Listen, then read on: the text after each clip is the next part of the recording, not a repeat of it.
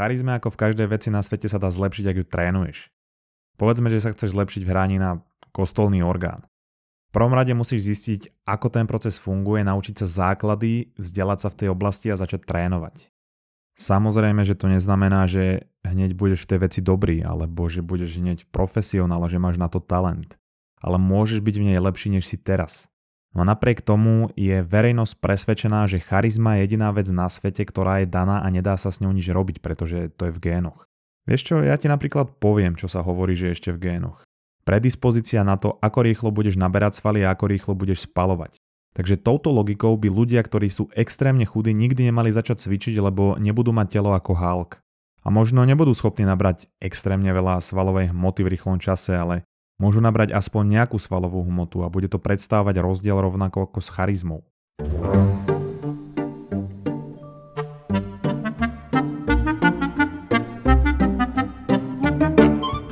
Rozhodol som sa, že na pravidelnej báze budem robiť tieto epizódy o charizme, toto bude taký úvod. A ešte mám pre vás na záver tejto epizódy jedno oznámenie. Rozhodli sme sa spraviť si Patreon a budeme robiť bonusy k týmto epizódam na Patreone, takže ak nás chceš podporiť, počkaj do konca epizódy. Každý si pod charizmou predstaví niečo iné, ale definuje sa to ako schopnosť zaujať iných ľudí mimo krásy a talentu. Väčšina toho, čo tu dnes budem spomínať, vychádza buď z učenia Charlieho Hupperta, ktorý má kanál Charisma on Command, alebo Dale Carnegieho, ale niektoré veci som odpozoroval aj sám a viem, že fungujú aj mne. Každopádne, ako stále spomínam, tak charizma je taký lifehack v živote. Nemusíš byť ten zamestnanec, ktorý dosahuje najväčšie výsledky, alebo spolužiak a kamarát, ktorý je najmudrejší alebo najkrajší. Ale ak vieš ľudí zaujať a vieš im navodiť pocit toho, že sa okolo teba cítia dobre a že je s tebou sranda, tak tie veci, čo som pred chvíľou vymenoval, sú jedno, nezáleží na nich. Budeš nenahraditeľnou súčasťou života každého človeka alebo firmy. Charlie Hooper často hovorí príklad, že on začal s charizmou preto, že bol ten najhamblivejší chalan a nevedel, ako sa rozprávať so ženami. On bol aj extrémne trápny a toho motivovalo vzdelávať sa v oblasti charizmy a dosiahol to až po chalana, čo má firmu, ktorá robí práve kurzy o charizme. Po škole začal pracovať ako konzultant a nebol absolútne najlepší zamestnanec. Zrobil chyby a, a rôzne veci mu nešli, ale to, v čom vynikal, je, že nepodlahol úplne formálnemu prostrediu alebo formálnosti toho prostredia a vedel zakomponovať humor a charizmu aj do korporátneho prostredia, čo ho viedlo k úspechom a k nejakému kariérnemu rastu. A keď sa rozhodol, že tá práca nie je úplne pre neho, napriek tomu, že nebol najlepší zamestnanec, jeho šéfovia a firma chceli, aby s nimi ostal aspoň nejakej určitej oblasti spojený, tak robil k niektorým projektom konzultanta a robil to z home office, než sa mu podarilo rozbehnúť tú firmu, čiže oni ho v tom podporovali. Čiže v preklade, ak robíš kdekoľvek, väčšinou je to, čo robíš jednoducho nenahraditeľné ak nie si nejaká samozrejme vysoko špecializovaná osoba alebo nemáš vysoko špecializovaný job. Čo ale je nenahraditeľné je tvoja osobnosť. Ty ak ukážeš, že v tej firme vieš priniesť humor, pozitívny vibe a že sa zamestnanci a šéfovia okolo teba cítia dobre, vždy máš viacej úspechu. A vždy má viacej úspechu tá osoba, ktorá vie pracovať so sociálnymi situáciami a charizmou samozrejme. Musí sa tam samozrejme brať aj nejaký ohľad na pracovné výsledky, ale ak vieš skombinovať dosahovanie dobrých pracovných výsledkov s charizmou, tak máš našliapnuté stať sa vymakaným mozgovým atlétom.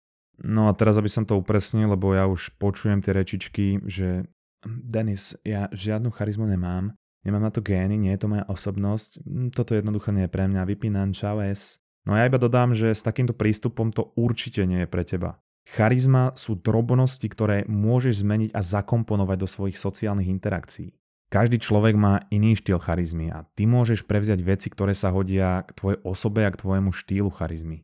No a je potrebné adresovať toto verejné nedorozumenie, na ktorom sa ľudia nevedomky zhodli. Nebavia ma také reči, že ja sa nedokážem zmeniť, som taký, aký som, dostal som takéto gény, nemám to v sebe. Prosím ťa, toto ne. Veď keby bola pravda to, že som taký, aký som a nemám v sebe to sa zmeniť, tak tu dnes ani nie si. Človek ako druh sa vyznačuje tým a presne tým, že sa dokázal prispôsobiť úplne všetkému. Napriek všetkým tým podmienkam nášho prostredia. Preboha, veď ľudia prežili dobu ľadovú, rôzne epidémie, čierny mor, vládu Donalda Trumpa a dokonca dnes tu žijeme s tvorbou Martina Jakubca a ty mi chceš povedať, že ty sa nedokážeš zmeniť. A ďalšia vec je, že charizma nie je nejaké menenie seba, ale je to iba nadstavba tvojho pravého ja. To, že ľudia si myslia, že to, čo sú dnes, to, aké správanie ukazujú a vyžarujú do sveta, je to ich pravé ja. Ale tá osobnosť, ktorou si dnes, nie je niečo, s čím si sa narodil. Samozrejme, niektoré vzorce áno, ale veľká časť toho vychádza z tvojich úspechov a failov, ktoré sa stali, keď si mal 13 rokov, samozrejme metaforicky povedané. Čiže ono sa to všeobecne berie tak, že ak mal niekto adolescentný život ťažký a tomu spôsobilo, že je v dospelosti utiahnutý a myslí si, že toto som 100% ja a čo je len malé odklonenie od toho, kto som, by bola zrada mojej integrity, tak to je absolútne otrasný prístup a s takýmto prístupom sa asi ťažko dá nejako pracovať na charizme. Ale kľudne sa na to môžeme pozrieť aj hĺbšie, čiže ty mi chceš povedať, že keď chce muž väčšinou osloviť ženu, tak tá interakcia prebieha tak, že každý, kto vidí tú interakciu, má chuť si preložiť ruky na modlenie, dať si ich na hruď a s neprítomným výrazom pozerať do stropu. Alebo že každá druhá interakcia so známym prebieha jak podľa scénára.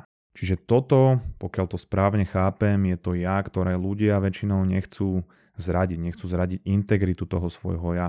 No a samozrejme toto platí aj pre ženy, ale nenapadol ma nejaký dobrý vtípek, je len určité množstvo primitivity, ktoré dokážem vyprodukovať.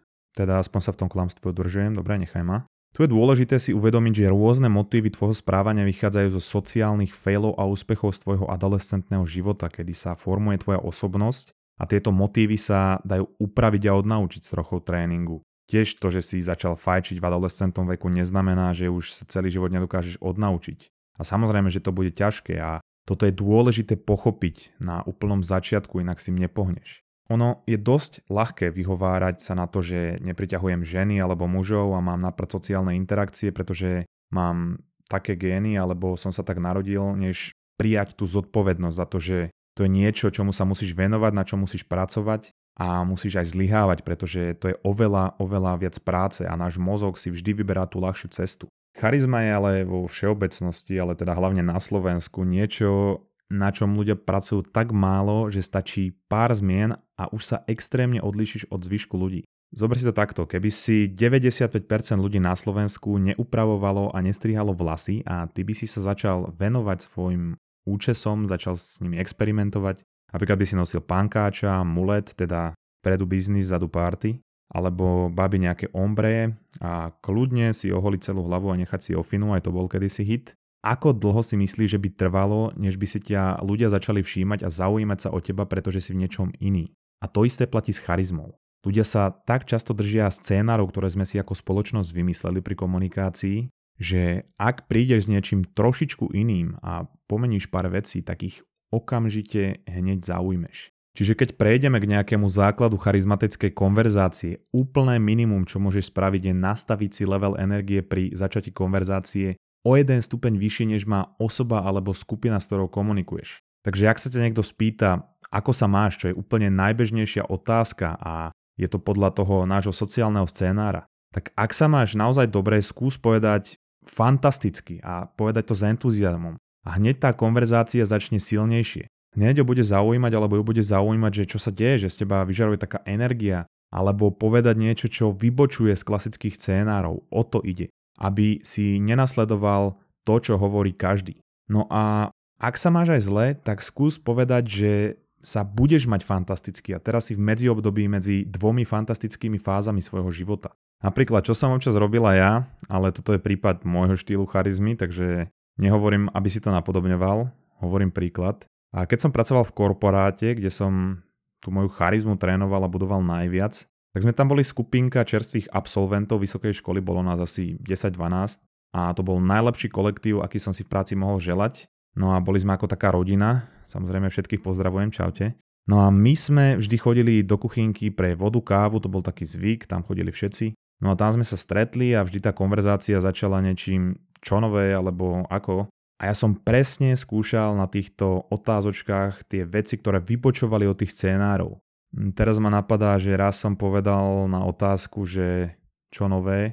A vieš čo, ráno som sa porezal pri holení vajec, ale inak všetko postarom, tvoje vajčiska ako? Alebo na otázku, že ako som ani nereagoval a povedal som, Ježiš, dobre, že som ťa stretol, včera si tvoja manka mňa nechala pod prsenku, tak jej ju potom pošli, dám ti ju neskôr. A tomu dá takú facku, pretože to nenasleduje tie sociálne normy a úplne to začne konverzáciu vtipom a je to niečo nové, úplne ich to vytrhne z toho stereotypu. Ale opakujem, to neznamená, že presne tieto veci musíš hovoriť. E, toto je môj štýl charizmy, že ja nemám filter a poviem všetko a čokoľvek a bol som tým aj známy v, to, v tejto skupine alebo vo všetkých skupinách a ľudia sa na takéto veci neurážajú, pretože ma poznajú, ale ty sa môžeš zamyslieť, čo ti je pohodlné povedať, ale čo zároveň je iné než to, čo hovoria všetci. Ak napríklad spoznáš niekoho nového, zase tradičné otázky, odkiaľ pochádzaš, čo robíš. Ale čo sa ten človek naozaj pýta je, prosím ťa, povedz mi niečo zaujímavé o tebe, čoho sa môžem chytiť a čo môže oživiť túto konverzáciu. Čiže ty, keď odpovieš na otázku, odkiaľ pochádzaš a čo robíš, že si z Hanušoviec a robíš mechanika, to je skoro nič. Ale keď povieš, že vyrastal som na východe a medzi tým som skúšal, čo mi vyhovuje najviac, pretože som taký dobrodružný typ, Odišiel som do Ázie aj do Ameriky a uvedomil som si, že nikde ma nevedia tak dobre odsudzovať a okrádať ako u nás, tak teraz sa venujem čítaniu a šíreniu dezinformácií na Slovensku. A ty hneď ukazuješ tej druhej osobe niečo z teba. Zážitky, kde si všade bol, že sa venuješ svojmu hobby o dezinformáciách a ten človek má hneď 10 vecí, čo sa môže chytiť, pretože keď povieš jednu vec, ktorú hovorí každý, tak to je jak robot podľa templateu. Dostaneš aj templateovú odpoveď a nikoho to nebaví. Ale ak odpovedáš netradične, tak vybočuješ z a tá druhá osoba je do konverzácie okamžite viac zainvestovaná. Ďalšia vec je, že ľudia odpovedajú otázky úplne doslovne a to potom vytvára taký dojem, že to je interview. Takže namiesto toho, že povieš celý ten príbeh, čo samozrejme môžeš povedať, ale môžeš povedať aj to, že si napríklad z Peru alebo zo Stredozeme, z Vakandy, z Mianmarska. Niečo, čo je nemožné alebo nepravdepodobné a tým komunikuješ, že OK, som tu preto, aby som sa bavil a chcem, aby si sa bavil aj ty. Pretože ľudia sa chcú zabávať oveľa viac, než sa zabávajú. A ak budeš tá osoba, ktorá ich dostane z tých vážnych situácií alebo zmení kontext situácie. A to platí aj pri písaní, nielen pri živej konverzácii, ale samozrejme aj pri živej konverzácii. Tí ľudia ťa budú vyhľadávať oveľa viac. Alebo ďalší štýl komunikácie, že môžeš dodávať pravdivé aj tvrdé odpovede. Nie nejaké všeobecné rečičky, čo hovorí každý, len aby si niekoho neurazil, pretože keď budeš neustále dbať na to, či niekoho neurazíš, tak čo môžeš asi reálne povedať? No asi toľko, jak nejaká hlasateľka na vlakovej stanici. A presne preto to je známy aj Joe Rogan. Preto je jeho podcast taká bomba. On vie kombinovať ten humor a nebojí sa povedať tú tvrdú pravdu a čokoľvek. Toho človeka sa to môže dotknúť, môže to vyvolať taký konflikt, ale on to napriek tomu povie a ľudia ho za to rešpektujú. A teraz neviem už presne s kým to bolo, ale jeden podcast začal Joe Rogan tak, že on tam mal bojovníka UFC a on niekoho zrazil a utiekol z miesta autonehody. A Joe Rogan začal tak, že kámo, asi máš ťažké obdobie, lebo keď som počul, že si toto spravil, hovoril som si, že to stane si ani ty a strašne si ma sklamal. Bum. A úplne brutálny príklad je Russell Brand, ktorý vie na najhlbšiu otázku odpovedať extrémny vtípeček alebo dokáže z jednoduchej otázky odpovedať, čo je zmysel života. Pretože toto presne ľudia chcú. Chcú sa zabávať, ale zároveň chcú aj rozumieť svetu naokolo. Chcú rozumieť veciam hĺbšie a zapájať sa aj do takýchto zaujímavých rozhovorov. Čím je ešte Russell Brand úžasný, je jeho schopnosť flirtovať, o čo sa samozrejme muži neúspešne snažíme, ale kľúčom k tomu vedieť dobre flirtovať so ženami, ale toto samozrejme platí aj pre ženy, je flirtovať s každým, ako to robí Russell. Ty keď nie si osoba, ktorá pravidelne flirtuje s každým, tak to je len niečo, čo sa snažíš spraviť. Si v bare a vidíš extrémnu sexbombu a nemáš vôbec flirtovanie natrénované, a oslovíš ju a povieš nejakú úplnú primitívnosť. Čiže ty na základe toho faktu, že vieš tvoriť reč, predpokladáš, že vieš sofistikovane flirtovať so ženou, s ktorou denne flirtuje 50 mužov a zároveň si myslíš, že budeš úspešný. To je ako keď sa naučíš jazdiť na bicykli s pomocnými kolieskami a neviem vlastne prečo používam tento príklad na dospelého človeka, pretože neviem koľko dospelých mužov sa učí jazdiť na bicykli s pomocnými kolieskami. No ale každopádne naučíš sa jazdiť na bicykli s pomocnými kolieskami a potom predpokladáš, že zvládneš riadiť stíhačku Lockheed Martin, čo je veľmi obratné viadučelové jednomotorové stíhacie letadlo, ktoré je určené letecké súboje a útoky na pozemné ciele. Čiže keď sa chceš naučiť flirtovať, musíš flirtovať s každým. Vidíš ráno z bytu, stretneš postaršiu susedu, povedz niečo pekné, zaflirtuj s ňou a zaflirtuj aj s jej mužom, čo vykúka spoza dverí. Povedzme, že si kupuješ niečo v obchode. Zaflirtuj s predavačkou alebo s predavačom. Môžeš kľudne zasrandovať, oni sú zvyknutí na to, že sa s nimi ľudia bavia, takže to nie je až také trápne alebo nie je to až také problematické pre teba. To isté platí s kolegovcami v zamestnaní, so spolužiakmi. A ty aj na základe ich reakcií budeš vedieť a učiť sa, čo je vhodné a čo nie a potom môžeš hovoriť o tom, že vieš flirtovať. Veľká súčasť charizmy je ale aj dostať nejako humor do konverzácie. A tu platí zase to, že ľudia sa často pýtajú to isté v rôznych prostrediach, či už v škole, čo študuješ, akú máš diplomku, do ktorej triedy chodíš, v práci, ako dlho si už vo firme, na ktorej pozícii pracuješ. A my sme mali aj v Kanade v našej partii takú srandu, v komunite Čechoslovákov, že každý sa pýtal tie isté otázky. Ako dlho tu už si, aké máš víza, budeš predlžovať, kde pracuješ, vraciaš sa domov, tri bodky. A ty tieto otázky poznáš vo svojom prostredí alebo prostredí, do ktorého ideš, vieš, čo sa ťa ľudia budú pýtať a v rôznych situáciách si môžeš na to pripraviť nejaké vtipné odpovede. Čiže je to naozaj tak, že môžeš si to aj pripraviť, pretože nie vždy ťa na mieste napadne pohotová reakcia. To je ako keď sa s niekým hádaš a o dve hodiny ťa napadne, čo si mohol povedať. Tak presne takto si dopredu môžeš naplánovať vtipné odpovede na nejaké otázky, čo vieš, že sa ťa budú pýtať. Napríklad v práci, keď bol niekto nový a spýtal sa ma, aká je moja pozícia, tak som odpovedal, že vieš čo, moja obľúbená sexuálna pozícia je 69, ale cením takúto intimnú otázku na to, že sa poznáme minútku. A ľudí aj toto rozosmeje, takáto blbosť. Čiže to, čo som spomenul s tou pozíciou, je to, že na schvál si zle vysvetlíš tú otázku, ktorú ti niekto položí. Pretože, ako som spomínal, keď vždy odpovieš reálne na to, čo sa ťa ľudia pýtajú, pôsobí to ako interview.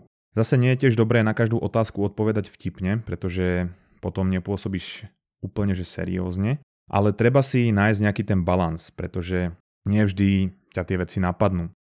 Jednoducho, keď tam vidíš tú možnosť zle si to vysvetliť, tak to môžeš spraviť. Keď sa ťa napríklad e, spýta niekto na rande, či si dáte pizzu na poli, môžeš sa začať diviť, že čo, prečo by sme mali ísť teraz na pole a dávať si tam pizzu.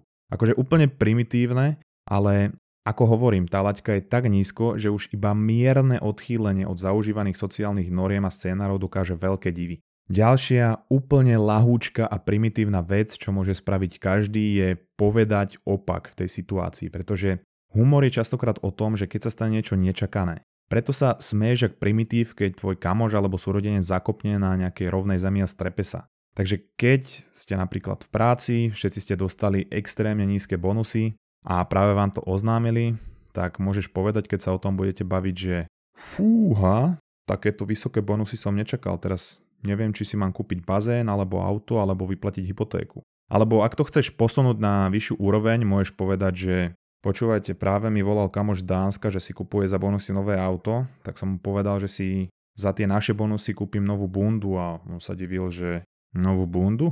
A zvyšok čo? Tak som mu povedal, že zvyšok mi doplatí mánka. Zase úplná primitivita, ale divil by si sa, koľko ľudí sa na tom pousmeje alebo zasmeje. Ale to už sú také reakcie, keď sa naučíš s tým tumorom hrať, s tumorom, s humorom hrať, s tumorom sa nehraj. Ale na začiatku naozaj stačí úplne primitívne, ja neviem, je vonku extrémna zima, tak povieš, že fú, ale je teplo a ľudia sa aspoň pousmejú. A tu treba dodať, že najautentickejší humor vychádza z človeka vtedy, keď nevtipkuješ len, keď sú ľudia naokolo, ale keď vtipkuješ aj keď si sám. Keď si ako keby trénuješ ten humor o samote a rád sa zabávaš. Je to nejaká forma tréningu. Jednoducho aj ty, keď si sám chceš sa zabávať, chceš zabaviť seba, chceš si robiť srandy. No keď vieš zabaviť seba a možno ten vtip, ktorý povieš, nie je absolútne taký vtipný, však to poznáte z môjho podcastu, ale ty sa na tom svojom vtipe smeješ jak primitív, tak tá tvoja reakcia samotná, ten smiech dokáže ľudí extrémne rozosmiať. No a ešte mám také dva bonusové typy. Jeden je pre ľudí, ktorí sa hambia, extrémne sa hambia a nemajú na to odvahu na to všetko, o čom som dnes rozprával. A druhý je uh, tip na randení. Ako pôsobiť ako keby lepšie a autentickejšie na rande. A toto sú normálne veci, ktoré by som do epizódy ne- nedal, ale sú to celkom zaujímavé rady, tak sme sa rozhodli, že tieto veci, ktoré máme síce spísané, ale nedávame ich do epizódy, že ich budeme dávať ako bonus pre tých, ktorí sa rozhodnete nás podporovať na Patreone. Patreon je služba, cez ktorú nás môžete na mesačnej báze podporovať maličkou sumou a my vám za to vieme dať rôzne odmeny. Do podcastu už sme investovali dosť peňazí, čo sa týka techniky a rôznych softvérov a aj toto musíme z niečoho dotovať, takže ak ti to dáva nejakú pridanú hodnotu, my ti za tú mesačnú podporu dáme rôzne odmeny, máš tam niekoľko možností, ako dostaneš bonusovú časť eh, ku každej epizóde, dostaneš zadarmo prístup k mojim eh, mesačným webinárom, dostaneš taktiež možnosť pri nejakých tých vyšších príspevkoch vybrať tému epizódy alebo mať so mnou konzultáciu, dokonca ti pošleme flašku vína z nášho vinárstva, takže určite to čeknite. Link je dole v popise, máš tam všetky potrebné informácie a my ti už vopred ďakujeme, ak sa rozhodneš nás podporovať, určite za to dostaneš obrovskú pridanú hodnotu. No a späť teda k epizóde, túto epizódu ber niečo ako úvod do charizmy. A také základy, aby si pochopila pochopila, že každý môže svoju charizmu a schopnosť komunikovať zlepšiť, ak si uvedomí, že to, kým je dnes, nie je alebo nemusí byť najlepšia možná verzia seba samého.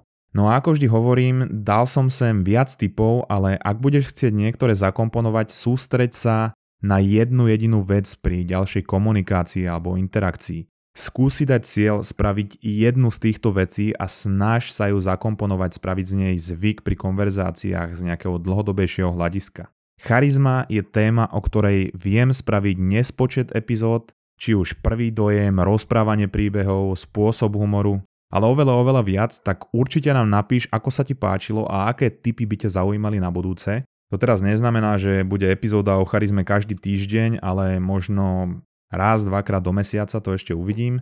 No a to už je pre dnešok všetko. Ak ti tento podcast dáva pridanú hodnotu alebo chceš bonusovú časť epizódy a rôzne iné výhody, čekni náš Patreon, znova link je v popise. Ak chceš zadarmo audioknihu, napríklad ako Pán prstenov alebo Game of Thrones alebo 12 pravidel pro život od Jordana Petersona, a môžeš sa zaregistrovať cez link na Audible, ktorý máme tiež v popise, dostaneš zadarmo kredit, ktorý môžeš za túto knihu vymeniť a ak máš nejaké nápady, nejaký feedback alebo nejaké otázky, napíš nám na náš Instagram, Facebook alebo e-mail, sme aj na TikToku a môžeš nám určite nechať aj hodnotenie na Spotify, čo nám veľmi pomáha, ale aj Apple Podcast. A ako vždy, ďakujeme za vašu podporu, ďakujeme za všetky vaše feedbacky a zdieľania. Hrozne sme vám vďační, ste úžasní, počujeme sa ďalší týždeň, čaute.